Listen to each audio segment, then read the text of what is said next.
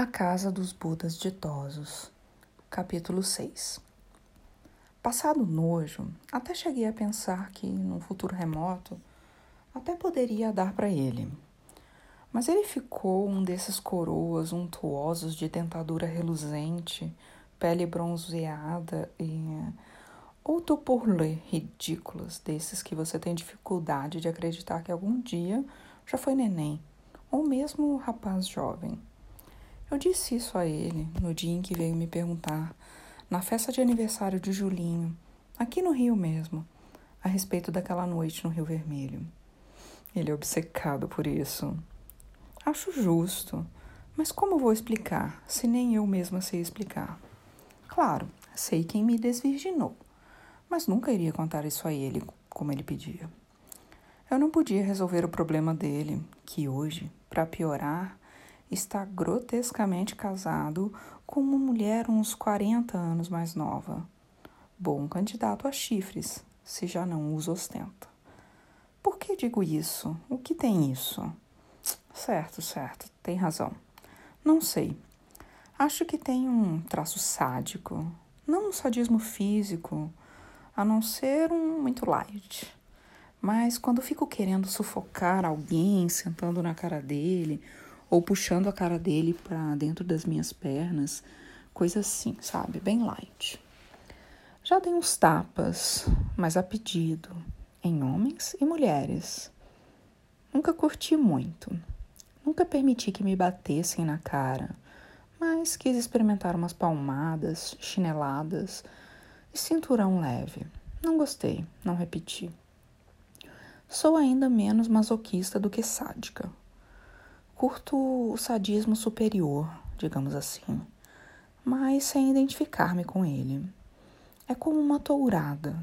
Eu sei que há toda uma beleza estranha nas touradas, toda uma cultura, toda uma mitologia, todo um conjunto de valores.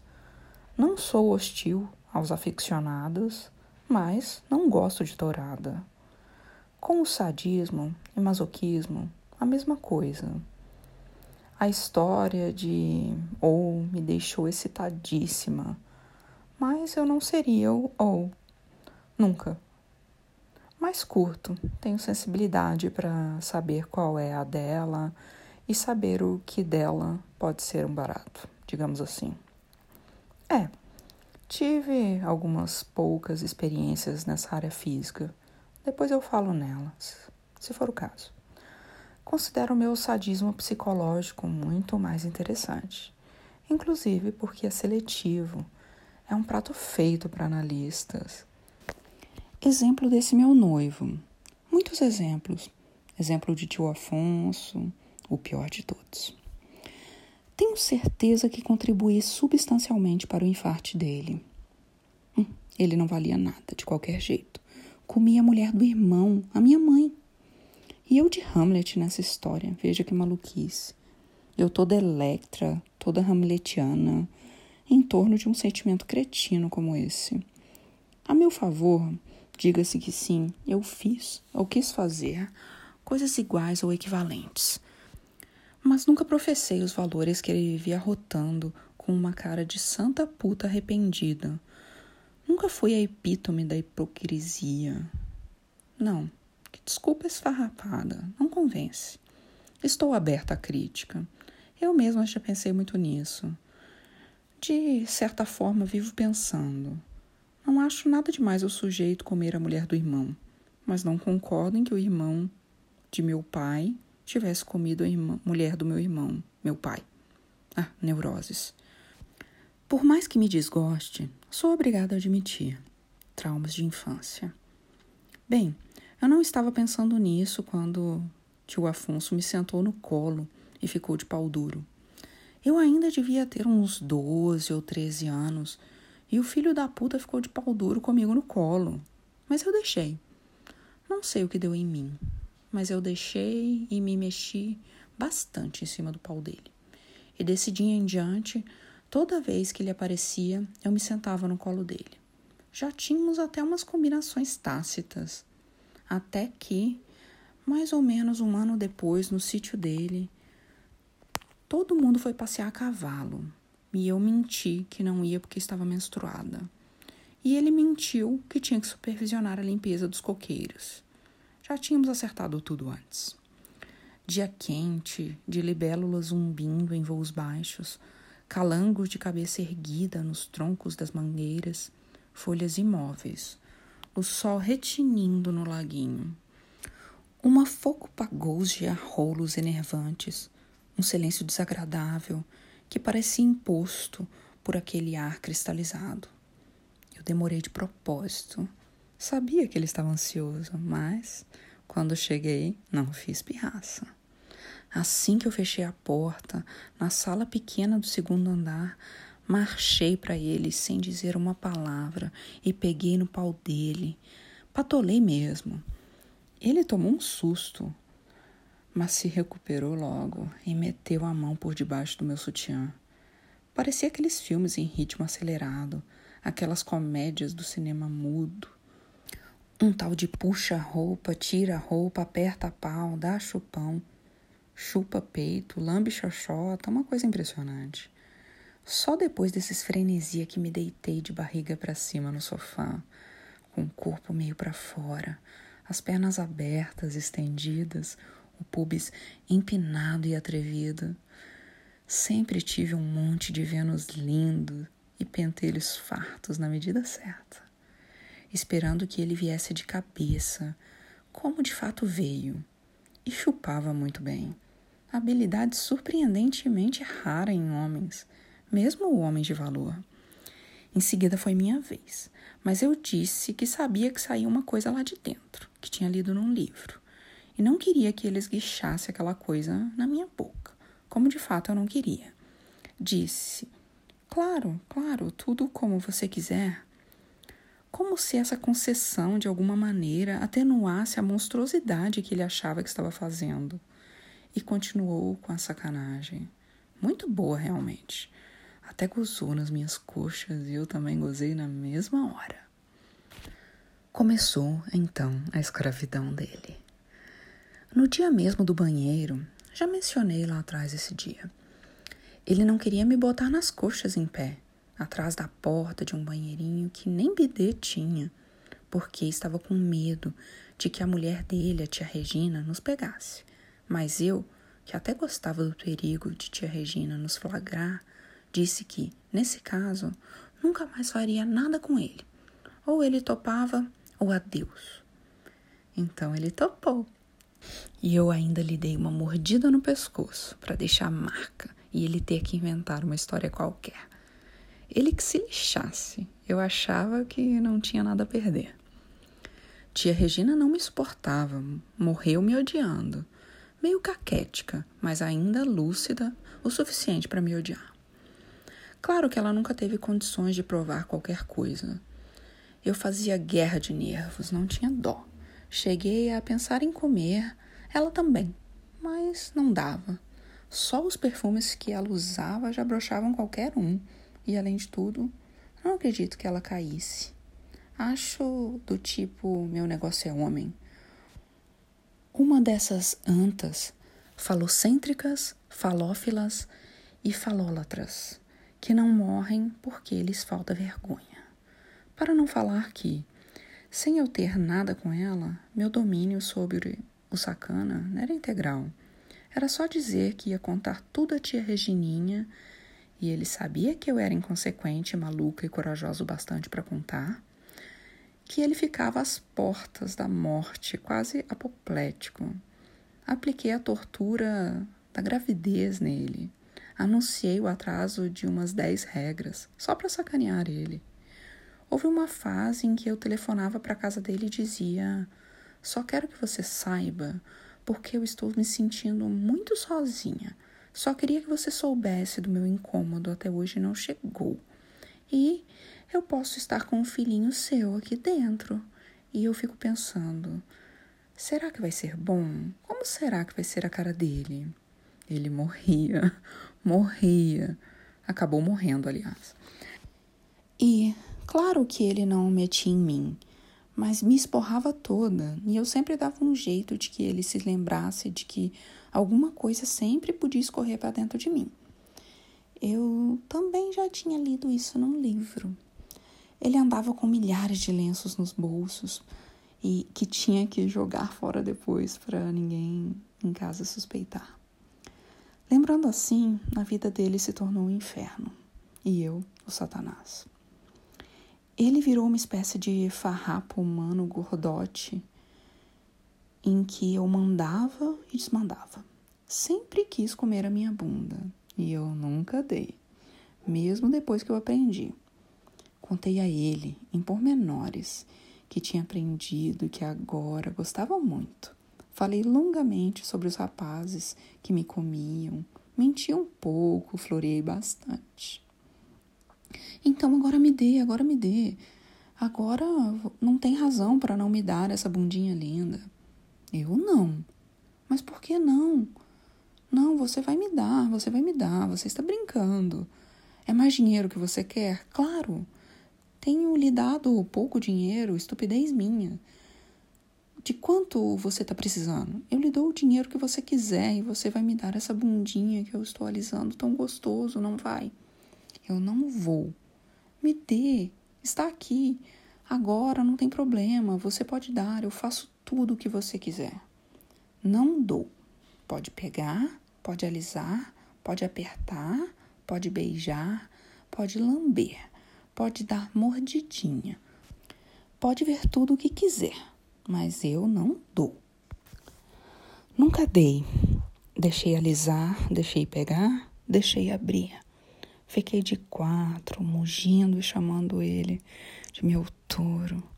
Deixei beijar, deixei meter a língua um bocadinho. Exhibi muito a bunda, mas nunca dei. Cansei de ficar nua com ele correndo atrás de mim no quarto e eu fazendo poses de sílfide esvoaçante e falando mais ou menos parnasianamente arcadicamente, romanticamente. Assim, prometi a ele que um certo dia, um incerto porvir, em incerto arrebol, nesse incerto dia, com certeza eu daria o certo. Ele podia ter com favas contadas, tripudiei o que foi possível, mas eu nunca dei. E eu sabia que não ia dar, ele não sabia.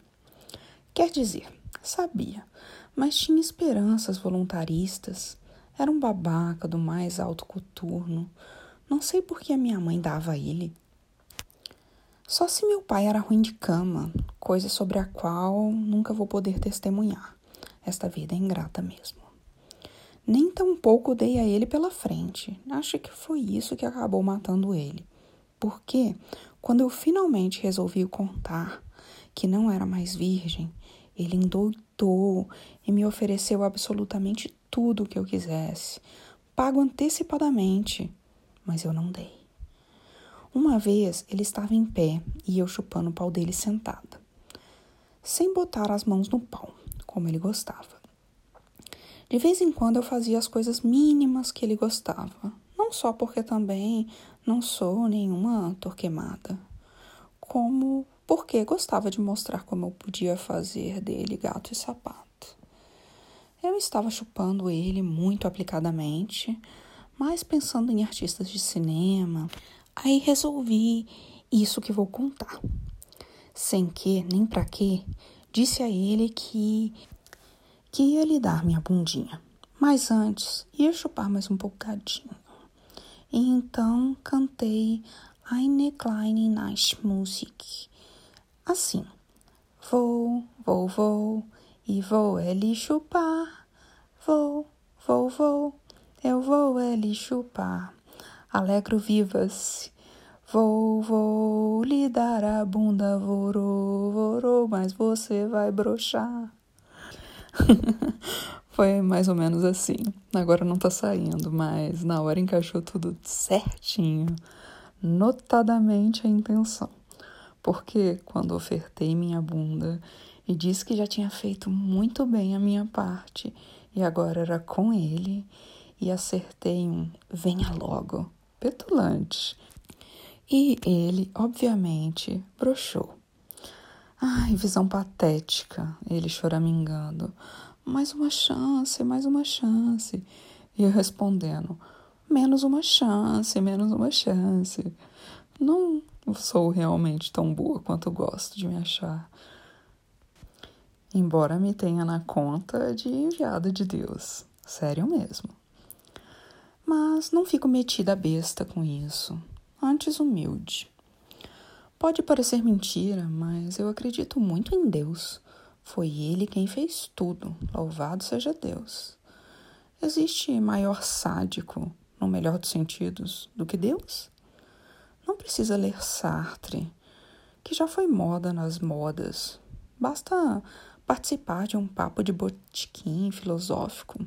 Deus, Deus, Deus. Eu acredito muito em Deus. Acredito na providência divina e acredito mesmo. Preguiça de explicar a quem é preso a paradigmas hebraicos ou conciliares. Simpaticíssimos os meus budas ditosos. Impossível deixar de gostar deles. Meu querido tio Afonso Pedro, de saudoso sarro, foi quem me deu a bolsa de estudos para Los Angeles. Ele perguntou se, depois que eu voltasse, dava para ele de verdade. E eu disse: Dou essa bundona linda. Põe a mão debaixo de minha saia e pegue aqui para sentir. Pegue debaixo da calçola, passe a mão na minha regadinha. E ele pegou e passou a mão fora de si. E quando eu voltei, ele cobrou. E eu disse que estava com a cabeça mudada e que não dava. Foi aí que ele deve ter começado a estuporar e teve um infarto na frente da televisão, vendo um filme policial americano. E ele venerava os americanos. Grande babaca. Bom filho da puta, não tem a menor gratidão pela bolsa. Acho que foi até muito pouco para ele transar com uma menina da minha categoria. Muitos quiseram, mas nem tantos conseguiram. Só os que eu quis. Numerosos, numerosos, graças a Deus. Mas somente os que eu quis. Eu sempre tive as coxas poderosas, de frente, redondas e bem talhadas terminando em joelhos perfeitos, de lado, com aquela cavadinha que até hoje eu tenho. Uma escultura sutil que entontece qualquer conhecedor do assunto. De trás, é até covardia minha falar. Bom, eu sempre tive um senhor par de pernas e coxas. Não há como inovar na descrição. Um senhor par de pernas e coxas. Pronto embora eu ainda ache que merecia algo mais elaborado. Não é justo. E poderosa está sendo uma palavra muito desgastada, como aconteceu com gênio e antes com formidável. Uma pena, porque não acho outra. Coxas poderosas. É isso. Mas é muito mais. Um poder não só físico, como emocional e psicológico. É, poderosas formidáveis no sentido antigo também servia, embora não tanto. Narcisa, não é verdade? Oh, well. Bem, eu sempre tive grandes coxas e sei usá-las como órgão sexual de primeiro escalão, principalmente em pé. Já vi muito homem despencar na minha frente. Às vezes era muito bom. Volta e meia me assalta a vontade de escrever um livro sobre isso porque sei que é uma arte que está se perdendo e é uma pena. Tomar nas coxas é insubstituível. E estou segura de que, no nosso imenso Brasil, agora mesmo, há centenas de milhares de mulheres e muitos rapazes tomando nas coxas, geralmente em lugares de alto risco. Isso, naturalmente, faz parte.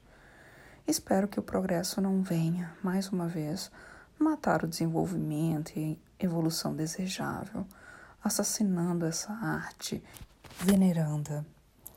Não percebemos uma porção de valores culturais importantes.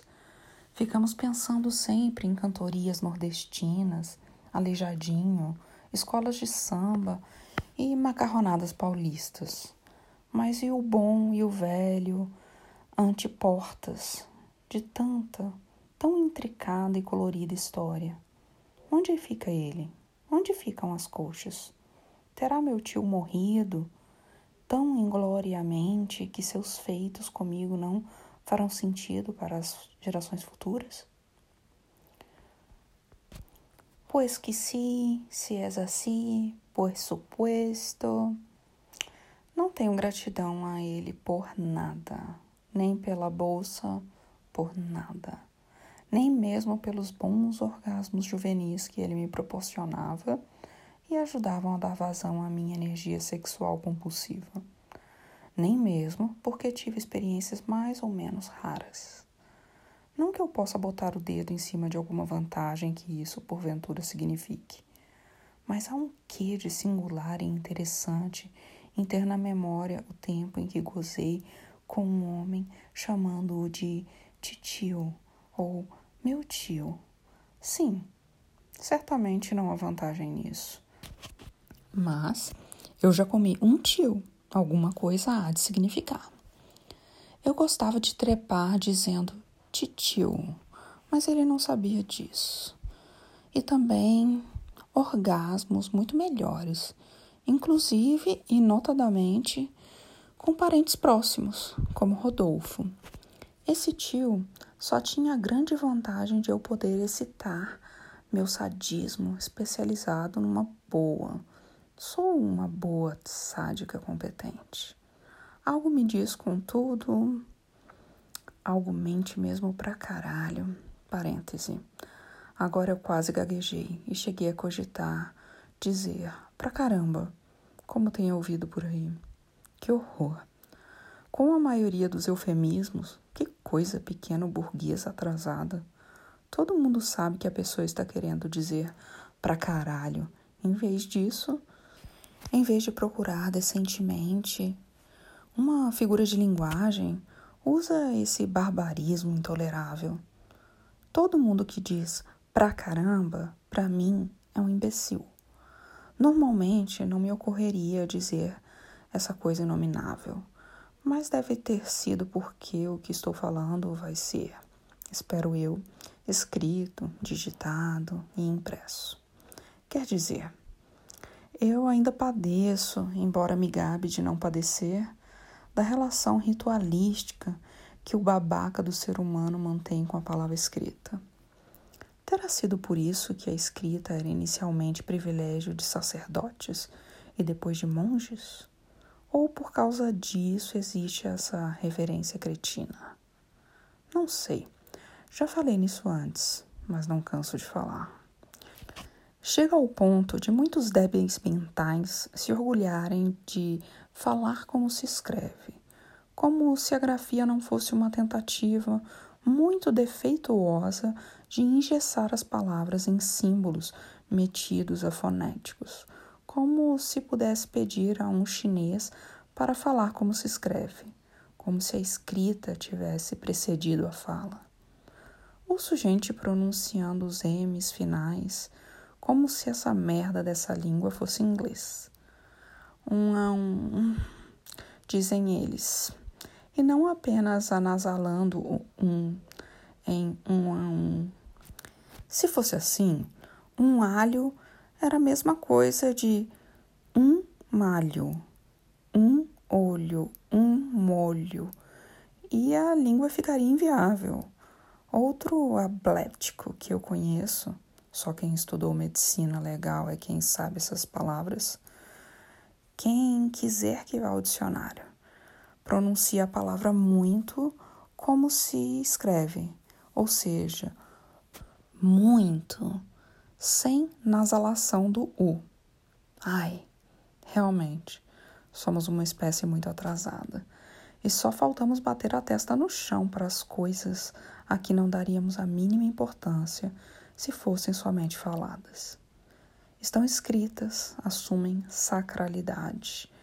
Tanto que, como eu também já disse, certas palavras nunca adquiriram passaporte para a escrita.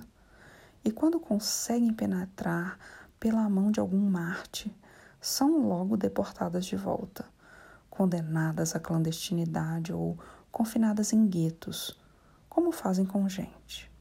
Ridículo, patético, mas inelutável as palavras são de fato um mistério. Um dia eu escrevo um livro louco. Só quero escrever um livro louco, em que as palavras possam detonar, explodir em todos os tipos de significados, provocar todo tipo de reação. Eu queria libertar todas as palavras. Eu sei que isso parece viadagem de poetrastro juvenil, mas é que eu posso fazer, é o que sinto. Eu queria libertar as palavras. Idiota, você também.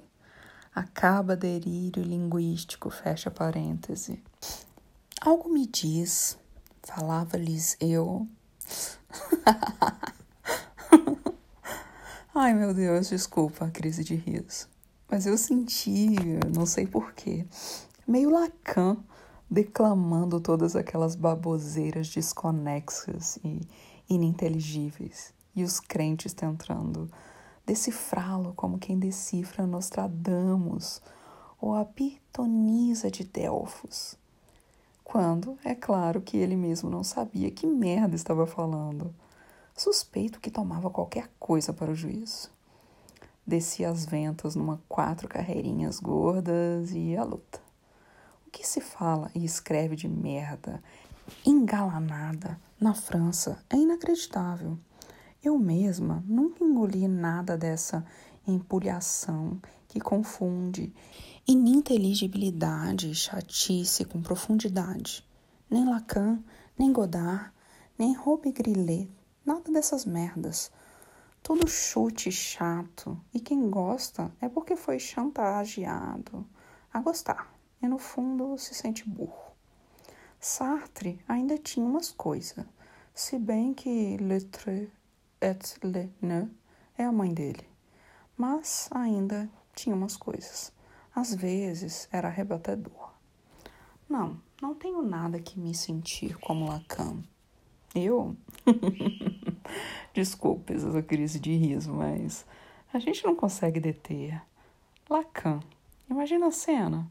Um maluco furibundo com um miolo cheio de cocaína ou anfetamina, despejando aquela enxurrada amazônica de non-sequitors esbugalhados em cima de uma plateia que nunca entendeu e até hoje vive tentando comicamente entender, e terminando por falar do mesmo jeito e acabando invariavelmente por infelicitar alguém.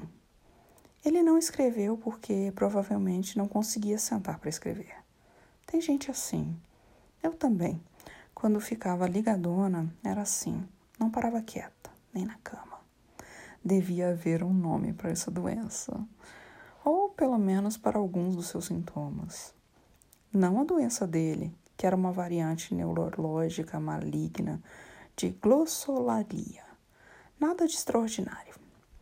Eu me refiro à doença dos religiosos dele, os iniciados, os sacerdotes e, naturalmente, os que usam o tal tempo lógico, como se o mestre dos mestres jamais houvesse proferido alguma coisa de lógico, mas espertamente, só deixando o sofrente falar dois minutos e mandando-o às favas, para ter tempo de atentar a mais noviços lógico para o bolso.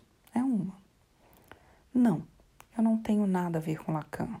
Sim, there is a method in madness. Algo mente muito. Já disse e repeti. Mas, como de hábito, vou esquecer isso mais uma vez dar-lhe crédito. Algo me diz que não sou uma sádica. Digamos, geral, sou uma sádica seletiva. Com Rodolfo mesmo. Com Rodolfo era diferente. O pior dia da minha vida foi quando eu voltei para casa, quase amanhecendo, e lá estava o recado de que Rodolfo tinha morrido num desastre de carro. Ele ainda chegou vivo ao hospital e perguntou por mim. E eu na casa de Chiquinho, cheirando pó com Fernando, Marcito, Miltinho, Eliana, Rita e Laís aquelas coisas de pó que na época eu achava a verdadeira redenção da consciência e da convivência perfeita entre razão e prática. E hoje acho uma merda aviltante. Lembro que Eliana, que também tinha um tesão de jegue nele, havia combinado que a gente ia fazer uma suruba. Cheguei lá trincada e morta de raiva da pobre da Eliana, que até hoje, felizmente, é minha amiga. O padre e os médicos nos olharam atravessado. Ele tinha acabado de morrer. Não esqueço, naquele instante pavoroso, a gente completamente louca, de olhos arregalados, fazendo bico e suando como chaleiras, e eu mal segurando a vontade de esculhambar o padre e meu irmão morto. Dei um beijo na boca dele e fui ao enterro de óculos escuros e cheirei no cemitério. Passei o resto do dia enfurnada no quarto e o resto do mês odiando o mundo e uns bons anos desatinada e a vida desamparada. Eu era louca pelo meu irmão, ensandecida, fanática. Quem falava qualquer coisa dele virava meu inimigo.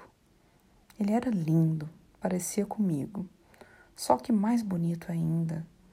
Era grande como eu, tinha os meus lábios, os mesmos olhos verdes, um bigode indizível, desses que descem pelas comissuras quase como o dos mongóis de cinema. Só que mais cheio e menos comprido. Era a pessoa mais carinhosa que se possa conceber. Tinha um canto de olho enrugadinho, como eu nunca vi em ninguém. A voz só um tantinho rouca, mas forte. Os pés enérgicos, suaves, doces, violentos. Tinha as mãos mais sexy que alguém pode ter. Tinha uma bunda esplendorosa. Não há palavra para descrever aquela mistura realmente inefável de masculinidade e feminilidade. Aquele jeito de deitar de bruços com as pernas dobradas, aquele sorriso entre maroto e tímido e no fundo resoluto. Uns dentes como nunca houve dentes. Esporrava mais longe e fartamente do que jamais algum homem esporrou. Tinha um pau lindíssimo, delicado e ao mesmo tempo afirmativo, e mais duro do que a consciência da Alemanha. Tinha uma inteligência acachapante, umas virilhas de cheiro inebriante, os cabelos mais macios do planeta, uns grunhidozinhos impossíveis de imitar, umas caras tão lindas na hora de trepar. E olhe que eu já vi as mudanças de cara na hora de trepar mais espetaculares. Como é bela a mudança de cara na hora de trepar. É o conhecimento absoluto. Tinha orgasmos pelos peitos, igual a mim, orgasmos completos. Tinha um ofegar inimitável na hora de gozar. Tinha a melhor trilha sonora de que já participei. Tinha um umbigo irrepreensível entre pelos mais macios que barriga de ovelha. Tinha o melhor nariz que já entrou pelas minhas pernas acima, um cangote irresistível. Tinha um saco que dava imediata vontade de beijar e lamber, e que me faziam gozar quando esfregava a cara nele. Tinha jeito de bater punheta para gozar na minha boca só na última hora, que até agora me deixa endoidecida.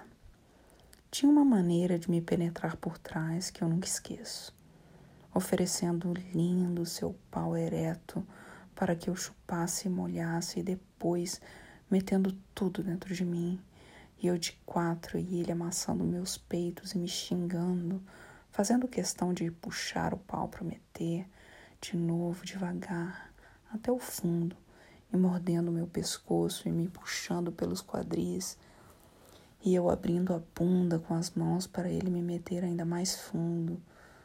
Ele tinha tudo, tudo, tudo. Ele me comeu de todas as formas que ele quis e eu também comi ele. Eu adoro meu irmão. Nunca mais a vida foi a mesma coisa. Ele estava sempre, ele era sempre. Eu nunca podia ficar só porque ele existia. Ele era minha referência, ele era meu parceiro básico, meu macho e minha fêmea. Ele me deixava molhada todas as vezes em que me tocava. Ele anunciava que ia gozar em mim como um César em triunfo. Me elogiava antes, durante e depois, e o pau dele pulsava em minha boca antes dele gozar. Todas as minhas entradas palpitavam antes de ele meter.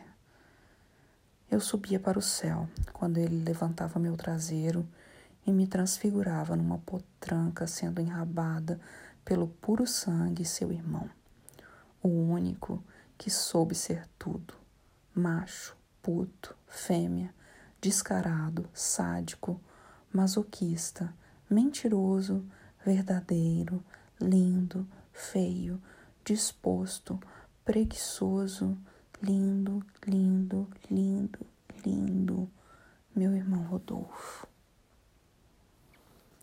Ele teve três mulheres, Cláudia, Verena e Cida. Hoje é viúva oficial. Me dou bem com todas as três, aliás. Três mulheres superiores, cultas e finas. As três sabiam que eu era tarada por Rodolfo e até tinham uma certa apreciação estética por isso. Sempre nos demos muito bem mesmo.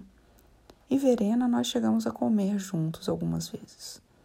Ela topava com muito espírito esportivo, mas acho que preferia ler e jogar a sexo. Era uma coisa que, quando ela fazia, divertia-se razoavelmente, mas quando não fazia, parecia não fazer falta. Caso mais comum do que se pensa. É algum aleijão ainda não adequadamente estudado. A moderação sempre me intrigou não consigo compreendê-la direito e tenho um certo medo dessas pessoas deliberadas e pausadas que pensam no que lentamente falam e fazem sempre o que devem fazer, nos limites que querem observar.